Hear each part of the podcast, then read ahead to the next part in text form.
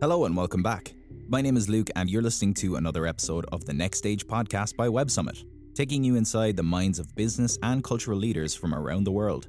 It's Wednesday, and every Wednesday we're looking at some of the best and brightest minds that Web Summit has to offer.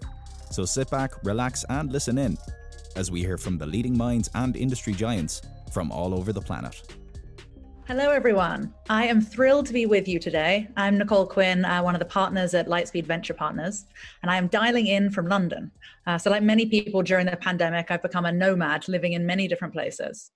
But London is especially relevant for today's conversation with Gwyneth Paltrow because it's where Goop started 12 years ago. So, with that, I'd like to welcome Gwyneth. Hello. We're first going to dive into Goop, which started off as a newsletter and is now an international e commerce business, uh, content company with many own brand items. One of which is actually a lip balm, which will be launching December 10th. And you can find all of GP's favorite items on the Goop gift guide. So now I actually met Gwyneth four years ago uh, when we were both on a show called Planet of the Apps, uh, similar to Shark Tank um, and got very excited about Goop being at the intersection of community, commerce, content, and celebrity, the big fours, the big four C's. Um, so, GP, given a lot of uh, listeners are early stage founders, um, can you give us a little bit of the backstory? How did Goop start and evolve? Sure. Well, um, it really started out of a, a, passion that I had around finding great things and connecting people that I loved to good things. And I always got such a happy charge out of making those connections and traveling a city and finding out the best places to go and shop and eat and finding the best acupuncturists. And so it really started as this kind of hobby. Um, I did harbor secret very secret aspirations of making it a business but um, it took me it took me a long time to actually get the guts to start to think about monetization strategies and and and for six years i just sent content. So that's really at the foundation of of who we are. Content is at our heart. And really you know when we started to introduce commerce it almost felt like a service i think to the customer because we were curating we were talking about things we loved and there was no way to easily transact on those things. And um, and i think it's it's nice because we've we've never wanted you know we've we we respect so much the relationship and the trust that we have with our audience. And so we never tried you know to be overly transactional in a way that doesn't feel good to the customer. Yeah i think that's why you have such a loyal customer. Um, and i would like to jump to 2020 what a year so, can you give us um, a little insight into some of the highs and the lows um, of what this year looked like at Goop? Sure. Well, it was pretty terrifying um, when the first round of lockdowns happened and commerce seemed to completely stop for a couple of weeks. And um, I really had no idea what was in store for our business, for any business it was clear that certain businesses were going to be winners, but I had no idea how um, our consumer was going to feel. And so I made a decision quickly um, to just pull down anything transactional and really go back to our content roots and just just being of service and pulling down all of our social media spend the marketing budgets went to zero and an interesting thing happened, which was we saw all of the engagement metrics start to go up and to the right, which was really nice to see that we were, you know, kind of getting back into the hearts of, and minds of our readers in that way. And then transactions followed, which was great. Um, luckily, we're an agile team, so we were able to assort really quickly from a multi brand perspective into the products that people were really wanting at home.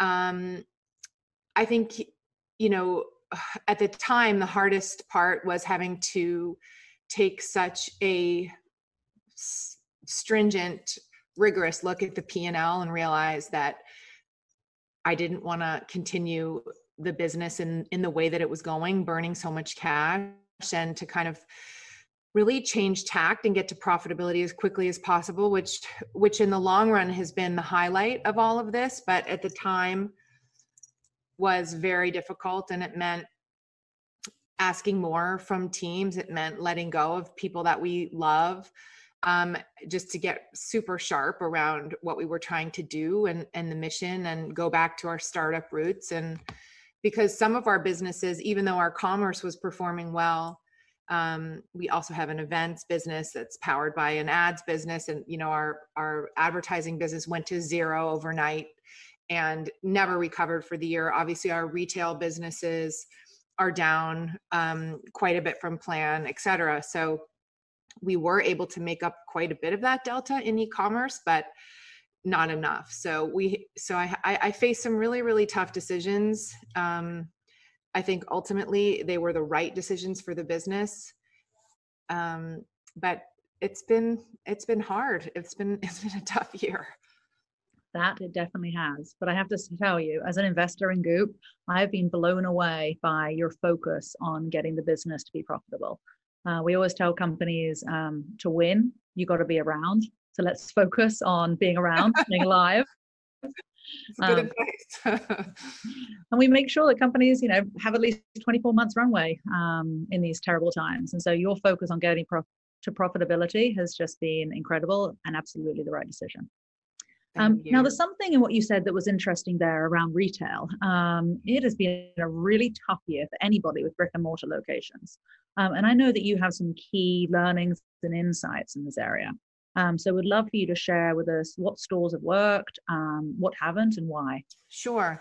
Well, I think the big takeaway for us is that, you know, stores that we are not near suffered more. So, you know, our stores who are geog- geographically near headquarters, our Brentwood store, our Montecito store, um, those stores that exist as stores and don't have a big experiential component intrinsically woven into the store those are great the ones that are geographically further from us that we can't program as well with you know q and a's with doctors and the assortment is harder to judge and see those were harder. And you know i made the decision even though our stores were some of our stores were break even i just thought you know risk aversion really became my thing in in 2020 and you know of course there's a way to justify it as a marketing expense if you're not quite you know profitable or you're just breaking even. And i just decided you know i'm going to pull we're going to close those stores. We're going to focus on the stores that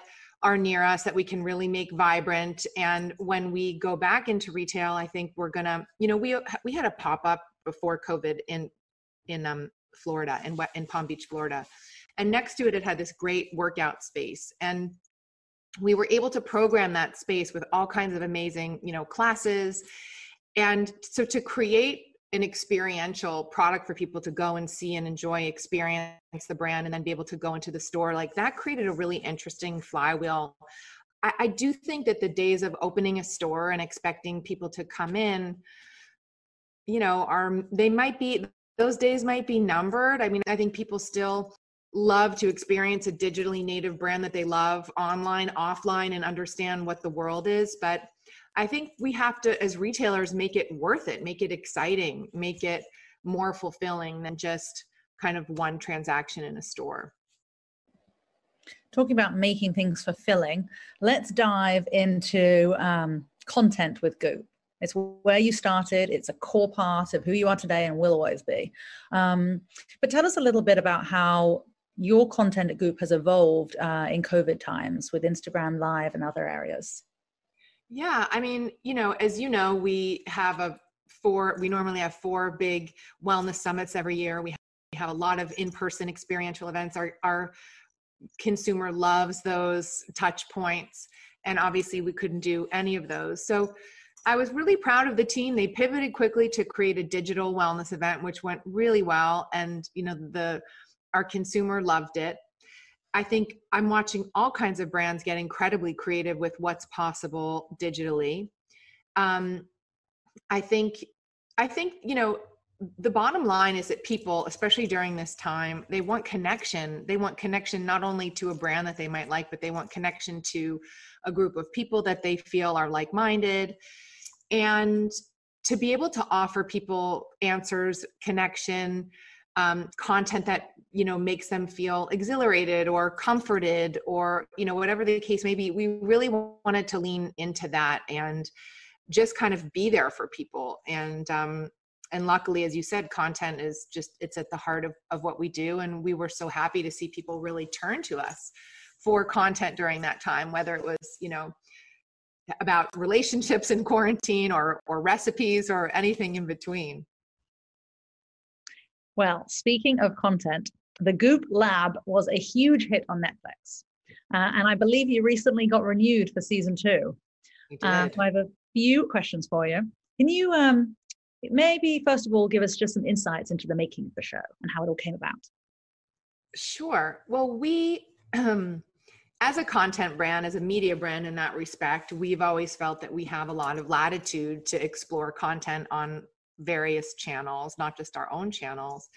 And so we had this big dream of making a TV show that um, was around wellness and kind of exposed a much broader audience to all of the ways in which you know people can optimize their lives. Um, and we we just we took it only to netflix. They bought the show first so it was great. We didn't have to go all around town pitching the, the project which was fantastic. They've been great partners to us um, and so for season two, we're focusing a little bit more on relationship wellness, sexual wellness. Um, so that will be it'll be a little bit more narrow. We're really excited to do it. I, I, I we're starting next month. I don't know how it's gonna how this COVID friendly production is is gonna go, but um, but I'm excited for it. I really am. Now I have to ask, how did the show impact the Goop business? You know, it was great. I mean, it it gave us a great halo. We had we got a lot of new customers who came from the show, um, and I think we just felt very. I don't know. I'll speak for myself. I felt very grateful that as a commerce brand as well, that we were able to create a television show and have it on Netflix and really sort of start to fill out the Goop e- ecosystem with content that was reaching totally new demographics, much younger demographics, bringing them to the site. Um, and we've seen that people who've come through the show have, you know, really stayed with us and are, are really qualified readers and shoppers. So that's been amazing.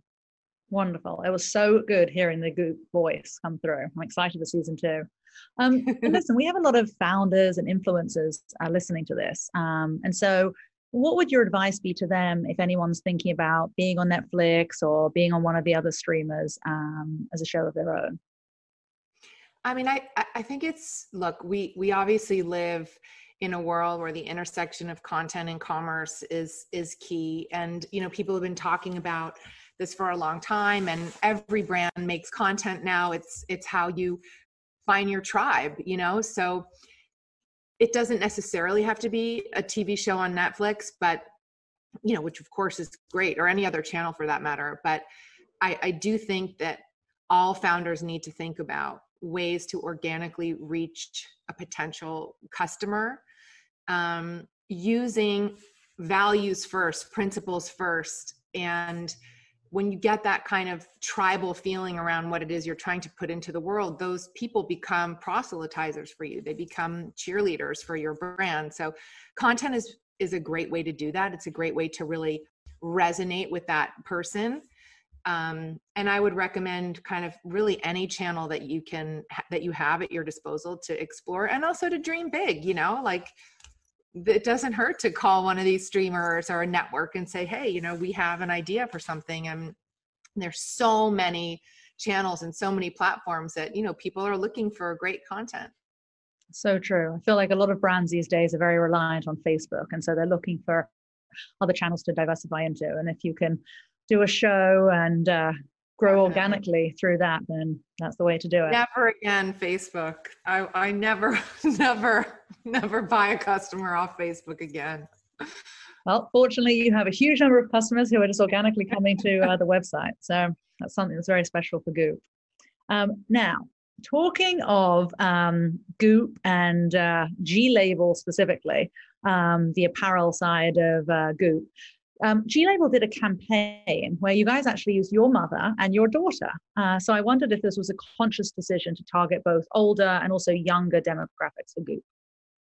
You know, it was funny. We were in covid times we were all in our family pod on long island and it really just was because we had no other choice we had no no one to come model the dress collection um, and so i asked them if if they would help me out and um, and it was actually great and it was it was really so it was a, a happy accident you know to sort of highlight the three generations and um, and we had used my, my mom very sweetly helped us with our goop genes launch um, around skincare so we had i had consciously done that kind of multi-generational thing there but when my daughter hopped in for for the dresses it was it was very sweet. It was but it was it was not a you know very well thought out strategy it just sort of happened by accident well happy happy accident is how so many uh, great things happen in this world so i love that and it's also very unique to these COVID times where you know we're all spending so much more time with family. So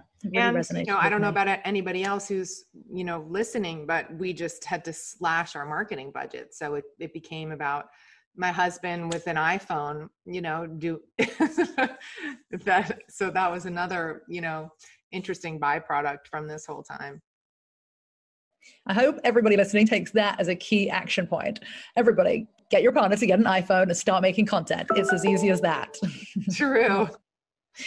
um, okay, so looking ahead, you know, 2021 and beyond, um, what does that look like for Goop? Share with us a little bit about your vision here. You know, I'm I'm not that bullish on just macroeconomically 2021 yet. I, I I've really encouraged the team as we're, for example, creating the 2021 budget. Like, I, I, think we're still in for a lot of instability and we're in for a lot of unknowns. Um, and so I'm I'm just trying to make sure that when we're thinking about 2021, we're staying within like what does sustainable growth for us look like? What are creative ways to grow? What are ways to grow that kind of leverage what we already do from within our own channels as opposed to spending money to prospect. And um, I think out of that has come some really interest. It's been a very creative exercise to kind of figure that out. And um, and so we're talking about, you know, thinking about ways to monetize content, which we never have. Um, we're thinking about ways to grow top line revenue through the assortment, right? So, what can we be creating from an assortment perspective that really creates that I want to come back to Goop, you know, every day, every week, every month, um, and and also with a couple of new um, new enterprises that we're looking at. We're really we're really um, close to doing something in food which again is you know within our wheelhouse and it's a very strong pillar for us so but but again like things that will not be intensive for us from a from a capital expenditure standpoint um, and really like getting as creative as possible to to bring people into the brand from from within what we already do that's wonderful um, now i've got a fun question for you i always um, love human behavior um, and so getting an insight into uh, what somebody's day is like in a very candid way um, but wondered if you could share with us like what a typical Gwyneth Paltrow day was like pre-COVID and also post-COVID. Sure. Well, pre-COVID, it was pretty hectic. Um, there are a lot of things that I I hope we don't necessarily go back to, but you know, early alarm, getting kids up, school, driving them to school, um, going straight to the gym, rushing to the office, you know, back to back to back, work dinner, this, that, the other thing. Um, I was, I had sort of in the previous year before COVID started to be more, a little bit more mindful in terms of, you know, I think especially as women too, we we really overextend ourselves with a ton of over responsibility, and you know, we think we have to be everywhere for everyone at all times. So I'd already started making that shift a little bit and trying to be a little bit more cognizant of like what my thresholds were for running around and um, post COVID, you know, I mean, this has been obviously a crazy and very, very difficult time in a lot of ways for a lot of people. But the silver lining for me is how much my life has slowed down and how quiet it's gotten. And I don't think I've set an alarm in months. I mean, my kids aren't in school. So I'm not driving them to school. You know, we're not no going to the gym. It's like um, a lot of long family dinners, a lot of cooking. Um, I definitely have Zoom fatigue, and I think that you know for certain aspects of our business, it's really hard, especially the creative parts, to not be in a room together. Um, but I think you know it's kind of an amazing experiment how we all as human beings are adapting to this new temporary normal and interesting to think about what we'll take with us into the new normal when you know when there's a vaccine. I love the fact you haven't set an alarm. Uh, i also have not set an alarm in a few months but that's because i have a newborn as you know who wakes me up at the crack of dawn Yeah, you got a few more years of that. They don't start really sleeping in until they're about 14 years old. So I'm sorry about that. Oh my gosh. wow, 14 years. Very excited about this. Um, and definitely hear you on being more mindful. You know, I think I go to sleep every night listening to a calm sleep story. I try to uh, meditate with calm every day. So definitely hear you on uh, on that. I've been meditating too. That's one thing that I've brought into my routine since COVID. Every morning, my husband and I get up and we meditate before we do anything else. And it's been really unbelievable. I mean, I always, of course, love the benefits of meditation, but it was always the first thing to go. I was like, oh, I don't have time this morning. And and now that we've made the time, I, I think it's critical. Like I would never want to go back to not doing it. I love that. They say do the things that are most important to you first thing in the morning. So I'm glad you're prioritizing meditation.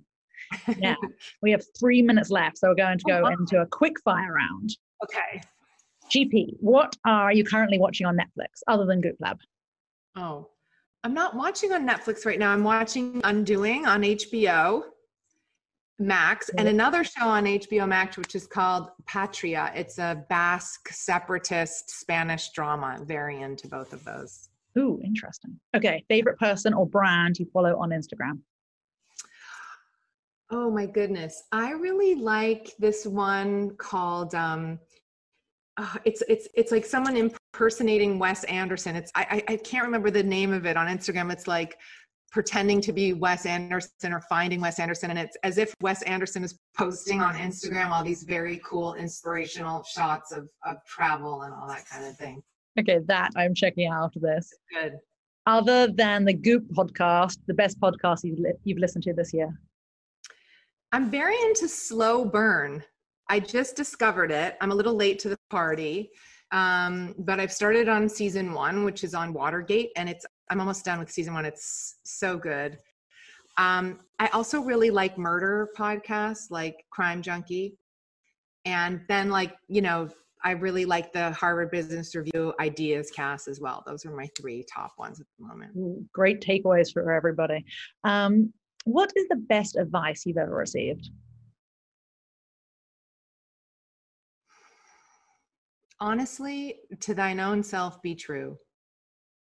Because if you're really true to yourself, really true to yourself, you're ruthlessly honest with yourself, that means you're in integrity. And if you're in integrity, you operate through the world in this unencumbered place where you can truly be who you are and then amazing things i think come from that i spent a lot of time not understanding that and it wasn't until i was post 40 that i really got it so yeah that gives me goosebumps i've never heard you say that and it's um, the advice my mother always uh, told me growing up um, really? so love that so last question it's almost the holidays um, so what are the gp favorites the must buys from the goop gift guide Oh, wow. Oh my God, there's so many good things. Um,